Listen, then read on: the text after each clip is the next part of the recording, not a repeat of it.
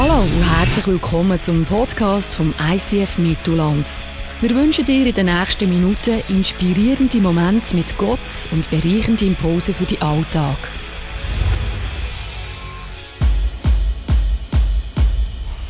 Hast du dich je gefragt, wer er wirklich ist? Einige nennen ihn Prophet, Wundertäter oder guter Mensch. Andere schreien Fake, Erfindung und irrelevant. Er sprach von sich selbst als Freund von Sündern, einer, der mitweint und Frieden bringt zu jedem, der will. Er, der verkündete, dass er die Gefangenen befreit, die Blinden wieder sehend und den Unterdrückten wieder Freiheit bringt. War er ein Lügner und Heuchler oder wahrhaftig Gott mit uns? War er ein rücksichtsloser Narr oder wirklich der Herr über allem, der König der Könige und das Licht der Welt? Dieser Mann, der für sich beanspruchte, der Sohn Gottes zu sein. Ganz menschlich und ganz göttlich. Der Anfang und das Ende. Wie würde dein Leben aussehen, wenn das wirklich wahr wäre? Es ist nicht zu spät, dich auf eine Entdeckungsreise zu begeben. Jesus. Es gibt keinen anderen Namen, wodurch Menschen ihre Rettung, Bestimmung und ewigen Frieden finden.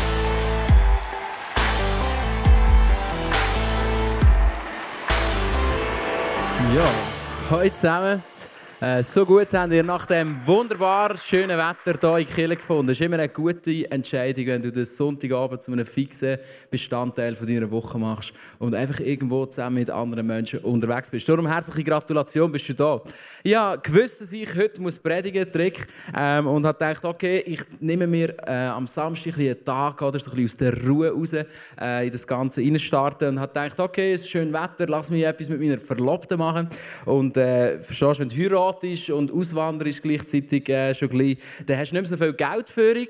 Ähm, und dann haben wir gesagt, komm, wir machen etwas Einfaches. Wir gehen, gehen Minigolf spielen. Ist mega günstig, habe ich herausgefunden. Ist ein super Date, liebe Männer. Einfach das als ein als ein Tipp, genau. Und so sind wir Minigolfen und es war wirklich mega spannend, mega super Wetter. Und der letzte, die letzte Bahn war vor mir und ich mache ein Hole-in-One, oder? So gut, oder? Das Beste, was du machen kannst. Ich wusste, jetzt habe ich gewonnen. Christa schafft das sicher nicht. Christa kommt dran, sie macht genau das Gleiche und es ist unentschieden. Und für die, die uns ein bisschen kennen, die wissen, wir sind beide ein bisschen ehrgeizige Menschen. Sie haben gesagt, das können wir jetzt nicht bei einem Unentschieden lassen. Lass uns nochmal spielen. Und du hast eins, so ein alter Mann dort, der ist äh, also Leidenschaft leidenschaftlicher Minigolfer. Er hat irgendwie über 30 verschiedene Bälle dabei gehabt, gar nicht gewusst, dass es das gibt. Ähm, und hat uns ein bisschen beigebracht, wie man da ein bisschen gut schlagen kann. Und ich dachte, okay, ich habe gut zugelassen. Jetzt äh, hat der Christa ihre Stunde geschlagen. Ich gesagt, also komm, Schatz, wir machen jetzt hier noch eine zweite Runde. Ich bin zahlen. Und dann haben wir angefangen, erste Bahn, für die, die schon mal sind Minigolfen, das ist einfach die, die gerade ins Loch reinspielst. Oder? Kein Hindernis, nichts, du stehst einfach so hin. Wichtig, dass du den Arsch ein rausdrückst, nimmst den Schläger und dann pang. Oder? Und so komme ich hin, positioniere mich, spiele den Ball, gerade kommt er aufs Loch zu, nicht ganz, ein bisschen daneben. Ich dachte, ja, mach dir nichts, da kannst du im zweiten Schlag noch rein ist immer noch gut. Oder? Kommen wir zum zweiten Schlag. Wieder wichtig, den Arsch oder? Ähm, spielen. Und auf einmal ähm, steuert er auf, aufs Loch zu. Aber im letzten Moment, so an der Kante, gibt es irgendwie so eine Dreieck und er geht in eine ganz andere Richtung. Ich dachte, ja, nein, das kann ja nicht sein. Okay, drei Schläge ist auch noch gut, oder? Irgendwie ähm, muss ich da schauen, dass ich jetzt nicht schon zu früh ähm, abfallen. Ich habe dann im siebten Schlag doch noch das Lach getroffen ähm, und habe äh, das Spiel dann gesamthaft mit irgendwie etwa 15 Schlägen Unterschied verloren und ähm, habe feststellen, dass es manchmal im Leben anders kommt, als du denkst. Vielleicht hast du es auch schon gemerkt. Du hast dir irgendwie etwas vorgenommen, du hast eine Vorstellung gehabt, wie irgendwelche Sachen in deinem Leben verlaufen aber es kommt anders, als du denkst. Und das Problem vom Leben ist ja, dass wir nicht immer nur am Minigolf spielen sind, sondern dass es ja manchmal auch noch ein andere, vielleicht ernstere Sachen gibt. Vielleicht bist du nämlich heute da und du hast deinen Job verloren. Es ist anders gekommen, als du gedacht hast. Auf einmal ist eine Kündigung gekommen, aus heiterem Himmel, du hast es nicht gesehen, es ist aber passiert. Vielleicht hast du deinen Briefkasten letzte Woche mal aufgetan und auf einmal ist eine Rechnung drin, die du nicht budgetiert hast und du hast keine Ahnung, wie du die zahlen willst. Und es ist anders gekommen, als du gedacht hast. Vielleicht bist du heute da und du hast eine Beziehung, eine Ehe, die in Brüche gegangen ist. Du hast es nicht gesehen und doch ist es passiert. Vielleicht bist du da und du hast ähm, erlebt, wie jemand in deinem Umfeld, vielleicht sogar du selber, plötzlich krank wird, schwer krank wird, ja, vielleicht sogar stirbt. Und du bist heute da und das ist dein Punkt, wo du merkst, es ist anders gekommen, als du gedacht hast.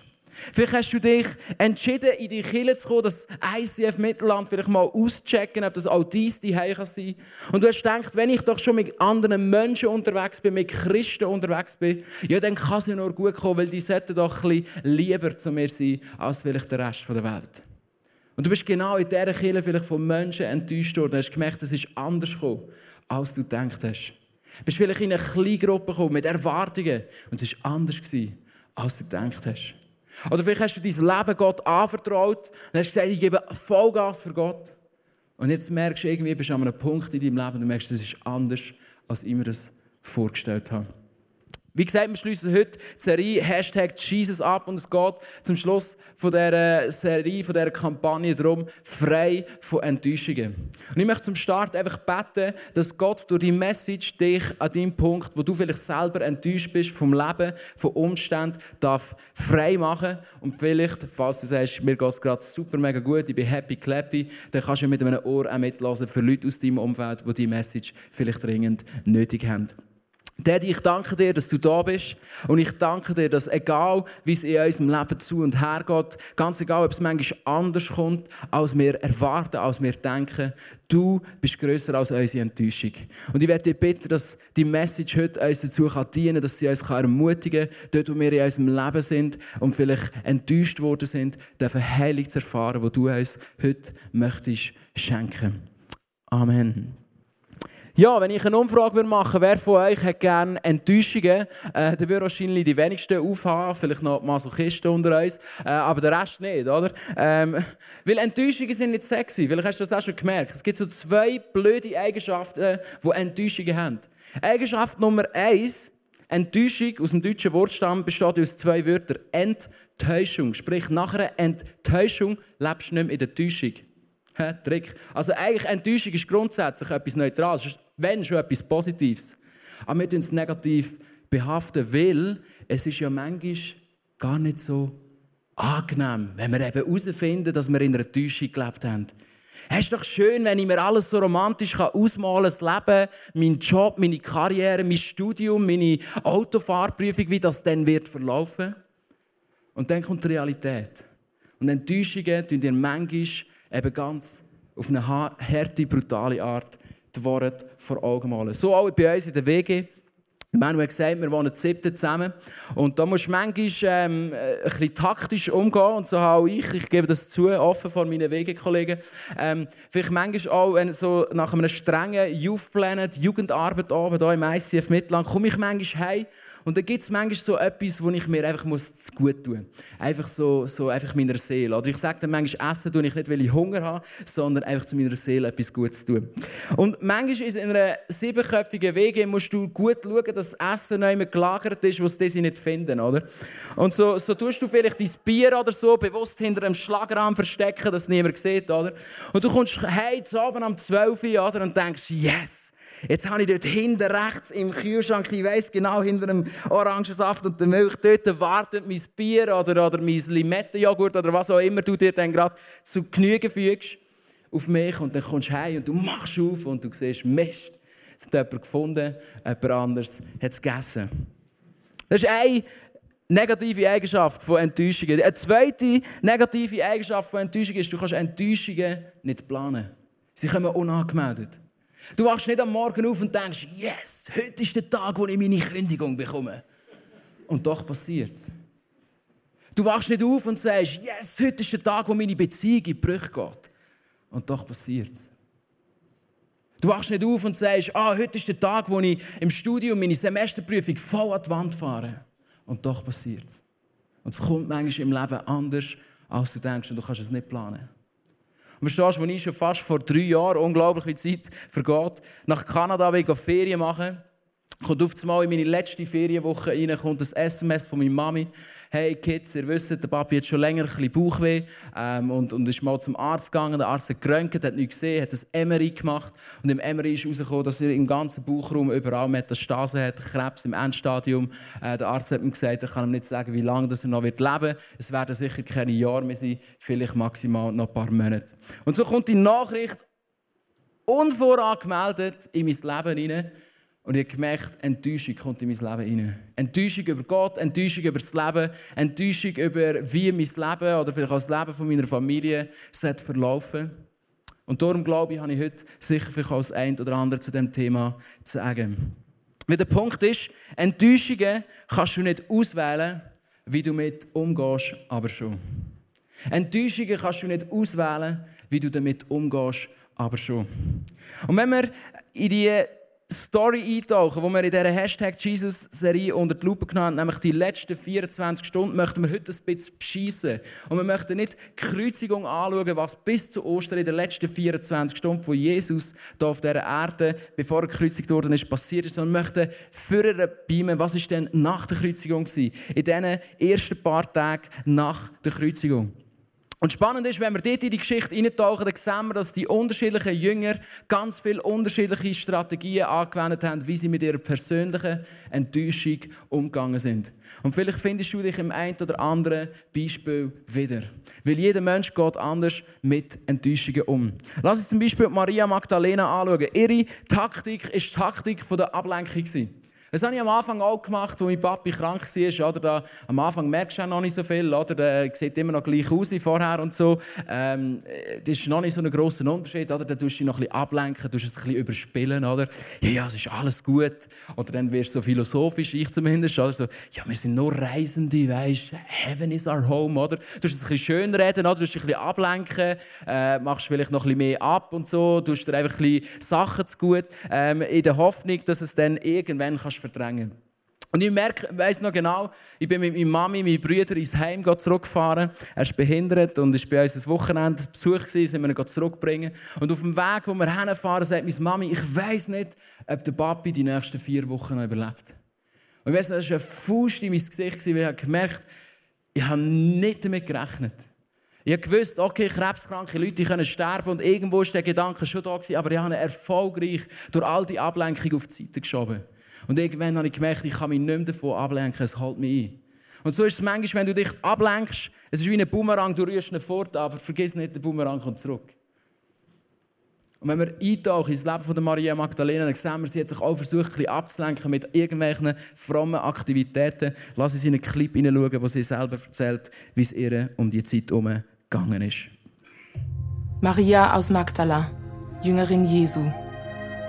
Als der Sabbat vorüber war, kaufte ich zusammen mit seiner Mutter und meiner Freundin Salome wohlriechende Öle. Wir wollten Jesus die letzte Ehre erweisen und seinen Leichnam salben. In aller Früh machten wir uns auf den Weg zum Grab. Schweigend legten wir die Strecke zurück, nach wie vor in tiefster Trauer. Enttäuscht. Wie konnte das alles nur passieren? Wir waren alle in Gedanken versunken, als ich Salome plötzlich kurz vor dem Ziel rufen hörte. Mist. Was? fragte ich sie. Wer wird uns den Stein vor dem Grab wegrollen? Das hatten wir in der Tat vergessen. Wären wir nicht schon fast beim Ziel gewesen, wären wir wohl umgedreht. Die Sonne ging gerade auf. Das gibt's doch gar nicht. Wieder durchbrach Salome die Stille. Und dann sah ich es mit eigenen Augen. Der Stein vor dem Grab war weggerollt. Schnell liefen wir ins Grab. Das Grab war leer. Der Leichnam war fort. Doch die Tücher lagen sauber zusammengefaltet neben der Steinbank, worauf ihn Josef vor drei Tagen gelegt hatte. Ich rannte aus dem Grab und suchte die Umgebung ab. Wer konnte es wagen, den Leichnam zu stehlen? Ich traf auf den Gärtner der Grabanlage und machte ihm große Vorwürfe, wie er hier in aller Seelenruhe vor sich hinarbeiten könne, wenn ein Leichnam gestohlen wurde. Dann sagte er, Maria. Und wie er meinen Namen sagte, erkannte ich ihn. Jesus. Vielleicht tue ich der Maria ein Unrecht, aber sie macht das, was alle Frauen machen, um sich ablenken. Sie geht zuerst mal shoppen. Und zwar Öl und Tüchli und Selberli. sammelt ihre Chicks zusammen, macht ein Kaffeekränzchen und sagt, hey komm, lass uns etwas machen. Und wie wir es im Clip gesehen haben, verstehst du, das Grab ist versiegelt worden. Die Römer haben es bewacht, damit niemand drin kann. Also sprich, sie haben sich nicht viel überlegt, sie sind einfach mal drauf los. Und häufig, wenn du dich ablenkst, machst du Sachen, du hast gar nicht zu Ende gedacht, du machst es einfach mal, damit es gemacht ist, damit du etwas los hast. Und vielleicht ist das deine Taktik heute, wenn dich fragen, mit was, mit was für Aktivismus oder vielleicht Aktivitäten versuchst du dich ablenken von dem, was eigentlich in deinem Herz passiert. Eine weitere Taktik, die du machen kannst, ist die Taktik der Flucht. Das ist die Taktik der Emmaus-Jünger. Wir lesen in der Bibel, sie sind weggelaufen von Jerusalem. Emmaus liegt genau in die Richtung, wo sie ursprünglich sind, auf oder nach Jerusalem gezogen. Und sie sind genau in diese Richtung wieder davon weggelaufen. Sie sind vom Ort der Enttäuschung möglichst weit weggegangen. Und das Problem bei der Taktik der Flucht ist, dass der häufig wieder Kuh entgeht. Er geht. Ich habe ein Bild mitgebracht von einer Kuh. Eine Kuh, wenn es stürmen dann hat die Kuh das nicht so gern. Und sie hat eine Taktik, wo sie scheinbar besser dran ist. Eine Kuh, wenn es anfängt zu regnen, rennt sie vom Regen davon. In der Hoffnung, dass es weniger regnet. Umgekehrt macht das der Bison. Der Bison hat hier ein Bild mitgebracht. Wenn ein Bison sieht, ein Sturm zieht auf, dann dreht er sich 180 Grad um und läuft in Sturm rein, ins grösste Schneegestöber, weil er weiß, wenn ich mich jetzt am Sturm stelle, werde ich die kleinstmöglichste Zeit im Sturm innen sein. Wenn ich immer mit dem Sturm wegrenne, werde ich am längsten drinnen sein, so wie die Kuh. Vielleicht kennst du so Leute, die nie zum Doktor gehen, weil sie das ja nicht nötig haben. Und nein, nein, es geht schon noch und es geht schon noch. Und dann schlägt so ein Schnupfen plötzlich drei Monate mit dir um. Weil, ja, ja, komm, ich renne mal weg, ich renne mal weg, ich renne mal weg. Und du merkst gar nicht, dass du es immer mit dir umschleppst, statt dass du dich mal stellst, sagst, okay, ich gehe zum Doktor, lass mir etwas verschreiben und gut ist. Spannend an dieser Geschichte ist, sie laufen dann auf Emmaus und äh, Jesus begegnet ihnen, aber auch da, sie erkennen ihn nicht. Auf das kommen wir später noch zurück.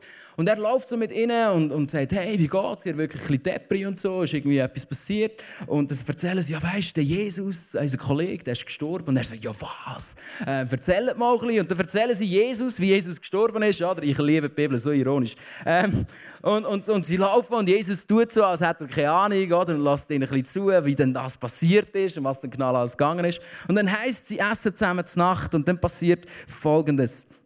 Als er dann mit ihnen am Tisch saß, nahm er das Brot, dankte Gott dafür, brach es in Stücke und gab es ihnen. Da wurden ihnen die Augen geöffnet und sie erkannten ihn. Doch im selben Augenblick verschwand er. Sie sahen ihn nicht mehr. War uns nicht zumute, als würde ein Feuer in unserem Herzen brennen, während er unterwegs mit uns sprach und uns das Verständnis für die Schrift eröffnete, sagten sie zueinander. Schau, wir wissen aus der Bibelgeschichte, dass Jesus bereits auferstanden ist. Wir wissen, Maria hat ihn gesehen, aber wir wissen auch, dass bevor sich Jesus irgendwelchen anderen Jüngern gezeigt hat, hat er sich den Emmaus-Jünger offenbart. Und ich finde das so eine ermutigende Zusage. Verstehst du, vielleicht laufst du momentan weg von deinem Schmerz. Möglichst weit weg, möglichst in diese Richtung von dem, damit du ja nicht dich musst auseinandersetzen mit dem, was vielleicht in dein Leben hineingekommen. Und weißt du was? Jesus läuft mit dir in die Richtung. Auch wenn du weg von deinem Schmerz laufst, hab nicht das Gefühl, Jesus ist nicht bei dir. Und das Zweite, ich glaube, manchmal ist es auch okay. Manchmal sagt der Jesus, hey, es ist okay, wenn du jetzt noch nicht parat bist, zurück auf Jerusalem zu gehen. Dann komme ich halt noch mit dir, mit nach Emmaus. Und wir lesen geschickt Gott weiter, nachdem er ihnen begegnet ist, das Erste, was die Jünger machen, sie kehren um nach Jerusalem. Weil die Begegnung mit Jesus, sie führt sie zurück nach Jerusalem, zurück an den Ort von ihrem grössten Schmerz. Eine weitere Strategie, die viele von uns wählen, vor allem die Männer, an dieser Stelle vielleicht ein kleiner Einschub für uns Frauen. Äh, wenn ihr uns Männer nicht versteht, wenn wir ein Problem haben oder ihr uns auf den Sack gehen, dann müssen wir manchmal in eine Höhle oder so. Dann müssen wir, äh, das nennt sich Flucht. Verstehst du? Das ist äh, eine, brillante, oder Rückzug, Entschuldigung, ähm, eine brillante Taktik von uns Männern. Weil wenn wir uns zurückziehen, dann können wir kurz ein das Hirn verlüften, ähm, die Hälfte von dem, was ihr gesagt habt, auch vielleicht vergessen und dann können wir wieder reflektiert zurückkommen, mit euch wieder normal reden. Okay, das einfach als ein kleiner Exkurs. Zehn von elf verbleibenden Jüngern haben diese Strategie gewählt. Sie haben sich zurückgezogen und es heißt in der Bibel folgendes: Es war am Abend jenes ersten Tages der neuen Woche, also Ostermäntig. Die Jünger hatten solche Angst vor den Juden, dass sie die Türen des Raumes, in dem sie beisammen waren, verschlossen hielten. Und schau, wenn du enttäuscht wirst, dann passiert häufig genau das. Wir bauen innerlich in unserem Herz, wir bauen Mauern auf. Wir bauen irgendwelche Wände auf und wir schliessen uns ein vor anderen Menschen. Wir haben Angst, was passiert, wenn wir anderen Leuten auf der Straße begegnen. Ah, du, du bist doch da der Jünger von Jesus. Ja, ich habe gesehen, wie er verreckt ist am Kreuz. Hast du nichts mit Auferstehung und so? He? Ah, das hast du immer gesagt. Ja, fake, he? Ja, scheiße, hast du drei Jahre investiert und bist ihm nachgelaufen. Hättest du doch auf mich gelassen. Und wie häufig sind wir genauso wie die Jünger und wir verschließen uns. Wir ziehen uns zurück und wir denken, komm, wir reden nicht darüber. Wie was könnte sein, wenn uns die anderen so sehen?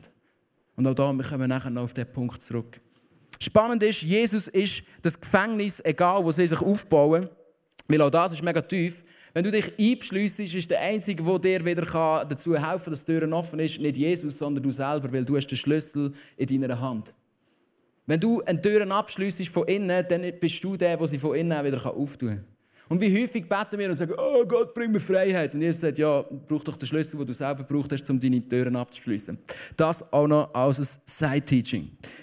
Dann heißt es, mit einem Mal kam Jesus, trat in ihre Mitte und grüßte sie mit den Worten, Friede sei mit euch. Dann zeigte er ihnen seine Hände und seine Seite. Als die Jünger den Herrn sahen, wurden sie froh. Spannend, Jesus lässt sich nicht aufhalten von dem Gefängnis, sondern er möchte ihnen trotz allen Mauern in diesem Punkt begegnen. Und vielleicht bist du da und du hast ganz fest grosse Mauern aufgebaut. Du hast gesagt, hey, ich lasse nie mehr einen Mann an mich kennen, weil vielleicht vor Jahren ist etwas passiert, wo ein Mann dir schlecht behandelt hat. Und das ist ein Mauer aufgebaut gegenüber Männern, aber letztendlich auch gegenüber der Liebe von Gott. Und Gott sagt, hey, ich möchte dir in diesem Schmerz begegnen. Ich komme hinter deine Türen, mitten in dein Innerste, in deine grösste Angst, in deine grösste Enttäuschung hinein. Ein Jünger war aber nicht dabei, weil es sind elf und im Haus sind nur zehn. Und das ist die vierte Strategie, die gewisse Leute wählen, die Strategie der Isolation. Das ist vielleicht die extremste Form von Rückzug.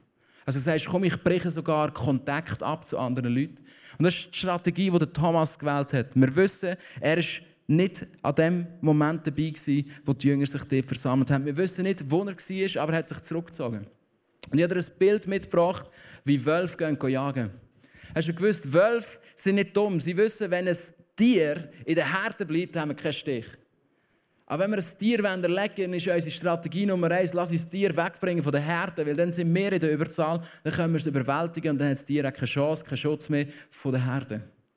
Und als einer, der seit 13 oder 14 im ICF Mittelland ist, bald schon 15 Jahre, ähm, und nicht gelogen, Tausende von Leuten gesehen, reinkommen und rausgehen, kann er eins sagen, wenn du deinen Glauben so schnell wie möglich willst verlieren dann entziehe dich jeglicher Gemeinschaft mit anderen Christen. Isoliere dich und du wirst sehen, wie du so schnell vom Glauben abkommst, wie noch nie. Immer wieder habe ich Leute gesehen, die reinkommen, Jesus mit ganzem Herzen anbeten. Und dann kommt eine Enttäuschung in ihr Leben und sie sagen, ah, ich glaube, ich brauche mal eine Pause von der Kirche. Ich brauche mal eine Pause von Jesus. Ich glaube, ich ziehe mich mal zuerst ein bisschen zurück. Und was sie nicht merken dabei, ist nicht, dass sie mehr Freiheit bekommen, sondern mehr Distanz. Was sie nicht merken ist, im ersten Moment ist es vielleicht cool, die affigen Christen nicht mehr zu sehen, aber das Problem ist, du bist auch einsam. Und wenn du einsam bist, ist der Find nicht weiter weg. Darum, wenn du das bist heute, dann hör meinen Schrei und meinen Aufruf an dich, komm zurück in die Gemeinschaft. Wenn du zurück in die Gemeinschaft kommst, und das hätte Thomas nach einer Woche können machen dann passiert nämlich Folgendes. Acht Tage später waren die Jünger wieder beisammen. Diesmal war auch Thomas mit dabei. Mit einem Mal kam Jesus, obwohl die Türen verschlossen waren, Klammer auf, manchmal lernt man noch nichts aus der ersten Begegnung mit Jesus, Klammer zu, zu ihnen herein. Er trat in ihre Mitte und grüßte sie mit den Worten, auch da kein neues Wort, Friede sei mit euch. Dann wandte er sich Thomas zu. Spannend, nicht in der Isolation, sondern in der Gemeinschaft. Lege deinen Finger auf diese Stelle hier und sieh dir meine Hände an, forderte er ihn auf. Reich deine Hand her und leg sie in meine Seite. Und sei nicht mehr ungläubig, sondern glaube. Wie spannend. Der Thomas erlebt seine Begegnung mit Jesus, seine heilsame Begegnung, wo ihn wieder dazu verhilft, den Glauben neu zu finden. Nicht in der Isolation, sondern zurück in der Gemeinschaft mit seinen Freunden, die Jesus lieben. Hey, und darum ist die Kirche so kraftvoll. Weil Gott hat das Mysterium der Kirche anvertraut. Er hat eine Verheißung gegeben, gesagt, wo zwei oder drei in meinem Namen zusammenkommen, wird ich mitten unter ihnen sein. Ablenkung, Flucht, Rückzug und Isolation. Ich weiß nicht, was deine Strategie ist, aber ich weiß, dass ich äh, in dieser Enttäuschung um, um, um das Versterben von meinem Papi wahrscheinlich alle angewendet habe. Ich bin abgelenkt, ich bin geflüchtet, einer ist sogar geflüchtet in eine Beziehung, hat gedacht, ja, dann bekommst du wieder ein bisschen Liebe, weil mir geht es so schlecht. Mega assig von mir im Nachhinein, es tut mir mega leid, falls du den Podcast hörst. Ähm, genau. Ähm, Verstehst du, Sünde verletzte Menschen verletzte Menschen. Und darum ist es so wichtig, dass wir lernen, wie wir richtig mit unseren Enttäuschungen umgehen können.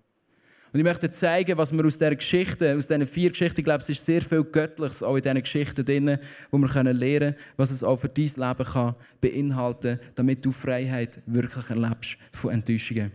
Das Erste, was wir nämlich von Maria Magdalena lernen können, ist, wird ehrlich. Wird ehrlich. Verstehst du, in dem Moment, wo Maria Magdalena sich entschieden hat, ich gehe in all die Folgen oder was auch immer man in Israel hatte zu der damaligen Zeit und ich poste die Öl und ich nehme mein Portemonnaie für und ich zahle den Preis für die Öl, macht sie ein öffentliches Statement, nämlich ich bin verletzt, weil ein Freund von mir ist gestorben und ich brauche die Öl, damit ich ihn ölen kann. Und spannend auch hier, sie geht zurück an den Ort der grössten Enttäuschung, nämlich zum Grab. Verstehst du, wenn jemand gestorben ist in deinem Leben, in meinem Fall, wenn ich zu Affenwil auf den Friedhof gehe, als Grab von Bruno Eschmann, das war mein Papi, da steht dort 22.08.1960 bis 31.01.2016. Das ist relativ endgültig. Und Maria, sie geht zurück an den Punkt ihrer grössten Enttäuschung. Sie geht zurück zum Grab. Und spannend auch da, Jesus begegnet ihr nicht irgendwo unterwegs und sagt, hey Maria, hätte ich vor dem Volk kommen oder? und sagen, hey, musst gar nicht die Öl kaufen, gell? ich bin schon lange auferstanden, ist wasted money, gib es lieber den Killen, oder? Äh, nein, macht er nicht. Er lädt sie zum Ort von ihrem grössten Schmerz gehen. Und dort begegnet er ihr. Lehr von der Maria, ehrlich zu werden, ehrlich zu dir selber. Und schau, manchmal ist das nicht schön. Ich habe gewusst, wenn ich wieder ein freies Herz bekomme, dann muss zuerst, was nicht frei ist, wieder raus. Und wie oft bin ich mit euch in dieser ersten Reihe da gestanden, habe geworshipped, habe Gott angebetet, aber mir war es nicht ums Anbeten. Und ich habe links und rechts geschaut und gesehen, wie Leute glücklich sind. Und es ist im Fall mega scheiße, wenn du nicht gut drauf bist und alle anderen sind gut drauf. Vielleicht kennst du das aus deinem Leben. Und dann singst du noch so Lieder, so I believe in the God of Miracles. Ja, gute Nacht um 6 Uhr. Ja, schon gut, oder? Und dann habe ich manchmal gedacht, ja Gott, ich werde jetzt eigentlich nicht meine Hände entgegen haben, sondern eher meine Faust. Ich habe Gott manchmal im Gebet gesagt, es ist gut, dass du nicht mehr auf der Erde bist, weil ich würde vermöbeln. Ich bin ehrlich mit Gott. Ich nehme vielleicht Sachen an, an Haus oder an, an das Gesicht oder wo auch immer gerührt, an den Kopf geworfen, ähm, die vielleicht tough waren, aber sie sind ehrlich. Und ich glaube, Gott kann deine Ehrlichkeit mega gut handeln. Und sonst wir auch ein bisschen in den Psalmen und dann wirst du sehen, wie ehrlich die Leute mit Gott sind glaube, es ist ein Aufruf an dich und mich. Bist ehrlich mit dem, was in deinem Leben abgeht. Und vielleicht ist ehrlich sein heute an dem Abend, dass du einfach sagst, ich bin verletzt. Punkt. Das und das ist passiert, ich kann es nicht lügen, ich kann es nicht rückgängig machen. Es hat mich verletzt. Punkt. Und das ist deine ehrliche Antwort. Vielleicht ist deine ehrliche Antwort heute, hey, ich habe keine Freude mehr zum Leben. Hey, hey manchmal bin ich aufgestanden am Morgen, ich kann nicht aufstehen. Das war eine Realität. Das ist die Wahrheit. Und manchmal musst du es einfach aussprechen und sagen, so geht es mir momentan. Das Zweite, was wir lernen von den Emmaus-Jüngern, ist, wird nicht nur ehrlich, sondern wird transparent. Weißt du, Emmaus-Jünger, ich finde es spannend, sie haben Jesus nicht erkannt. Sprich, er war ein Fremder für sie. Und obwohl er ein Fremder ist, sie erzählen ihm alles, was in ihrem Leben abgeht. Er sagt, hey, warum geht es euch nicht gut? Und sie schütten aus, was in ihrem Leben passiert ist. Weißt du, du kannst jahrelang auch hier im ICF rein und rausgehen. Du kannst vielleicht ehrlich sein zu dir selber und dir eingestehen, okay, vielleicht bin ich kränkt, das tiefste in meinem Innersten, wenn ich gerade so einen ehrlichen Moment habe, okay, ich gebe es dir zu. Aber an dem Moment, wo du es als Licht bringst, wo du es jemandem sagst, verheißt die Bibel uns, es verliert Kraft über dir. Aber für das braucht es einen aktiven Schritt. Du musst transparent werden. Du musst Leute mit einbeziehen. Du kannst nicht mit jemandem darüber reden, ohne den jemanden. Weißt du, ich meine? Sonst bist du wieder du selber und das nennt man Selbstgespräch und die führen die in der Regel nicht so weit. Darum wird transparent. Ich weiß nicht, wie, ob du in einer Kleingruppe bist, aber wenn du in einer Kleingruppe bist, was erzählst du in deiner Kleingruppe? Ja, beim Arbeiten ist es streng. Ja, heute habe ich ein viel zu tun gehabt. Habe ich bis um 6 Uhr arbeiten. Sonst geht es mir gut. Sonntag schaue ich vielleicht im ICF wieder vorbei.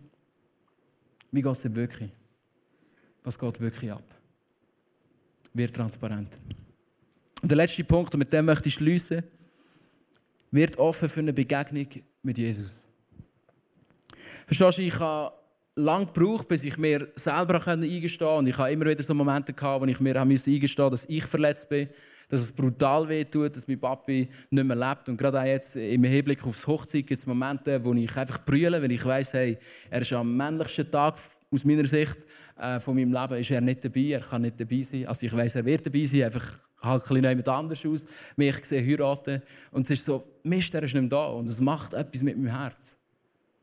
Und dann rede ich manchmal mit Leuten darüber, so wenn ich es vielleicht jetzt auch gerade mit dir mache, werde transparent und rede darüber. Aber was ich merken musste in den letzten Jahren, ist es nur etwas, mein Leben wirklich verändert und das ist eine Begegnung mit Jesus. Und das ist das, was wir lernen von den Jüngern, die sich im Haus innen verschlossen haben. Es heisst, wo Jesus ihnen begegnet ist, sind sie froh gewesen. Und verstehst du, gerade letztens ist der Mann, ein guter Freund von mir, gekommen und gesagt, Johnny, du pfeifst wieder. Was für ein Detail, aber ich habe es nicht gemerkt. Ich habe nicht gemerkt, dass ich verliert habe zu pfeifen in meinem Leben. Sagt Johnny, es ist etwas Neues in deinem Leben und es ist nicht nur Christa. Du pfeifst wieder, du bist wieder freudig. freudig, du hast wieder eine Begeisterung in deinem Leben. Und verstehst, wenn ich heute da stehe und von dem erzähle, dann hat das nichts mit mir zu tun. Weil ich mich angestrengt habe und einfach ein guter Mensch bin und einfach ein bisschen besser mit Enttäuschungen umgehen kann, wenn du. Nein, es hat damit zu tun, dass Jesus mir begegnet, immer wieder. Und verstehst, wenn Jesus dir begegnet und mit dem Gedanken möchte ich dir in die Woche senden. Vielleicht hast du dir auch schon mal gefragt, wieso haben die Jünger Jesus nicht erkannt? Es scheint, als, als hätte Jesus nicht mehr gleich ausgesehen. Und ich glaube, ja, wenn du eine Begegnung mit der Liebe, mit der Kraft, mit der Verstehungskraft von Jesus hast, dann siehst du nicht mehr gleich aus. Darum fragen dich Leute, was ist mit deinem Leben passiert, wenn du Jesus in dein Leben einlädst? Weil sie sehen es dir an. Du bist nicht mehr der gleiche Mensch. Und so steht Jesus unter ihnen und du könntest ja denken, okay, wenn ich jetzt schon Schönheitsgott wäre und ich würde jetzt so die ähm, vielleicht nicht perfekten Menschen wieder mit meiner Auferstehungskraft ins wahre Leben hineinführen, dann würde ich doch jeden Makel von ihnen entfernen.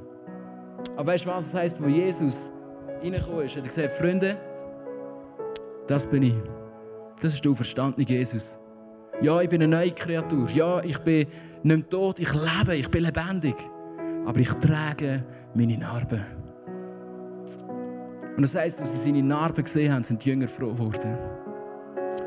Weil die Narben von Jesus erinnern uns an etwas. Nämlich, dass die Narben nicht ein Symbol von deiner Niederlage sind, sondern ein Zeichen von seinem Sieg. Verstehst du, Jesus begegnet seinen Jüngern und er sagt, ja, ich habe ein Wunder erlebt und es hat brutal wehgetan. Kannst du dir das nicht vorstellen, wie weh das es tut, deinen Vater zu verlieren, am Kreuz zu haben? Aber ja, ich stehe heute da und ich habe eine Narbe.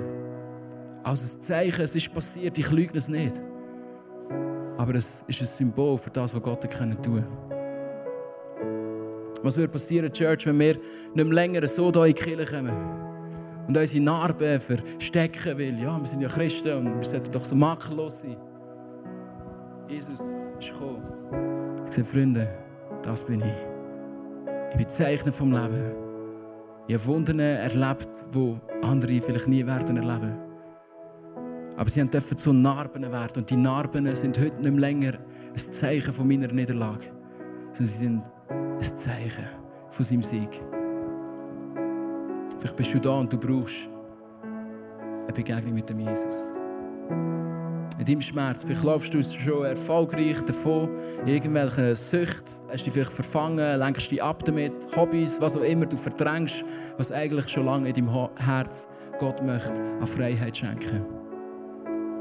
Ich möchte dich einladen, hey, mach dein Herz auf für eine Begegnung mit Jesus. Heute hier an dem Abend, Gott möchte Leute frei machen von deiner Enttäuschung.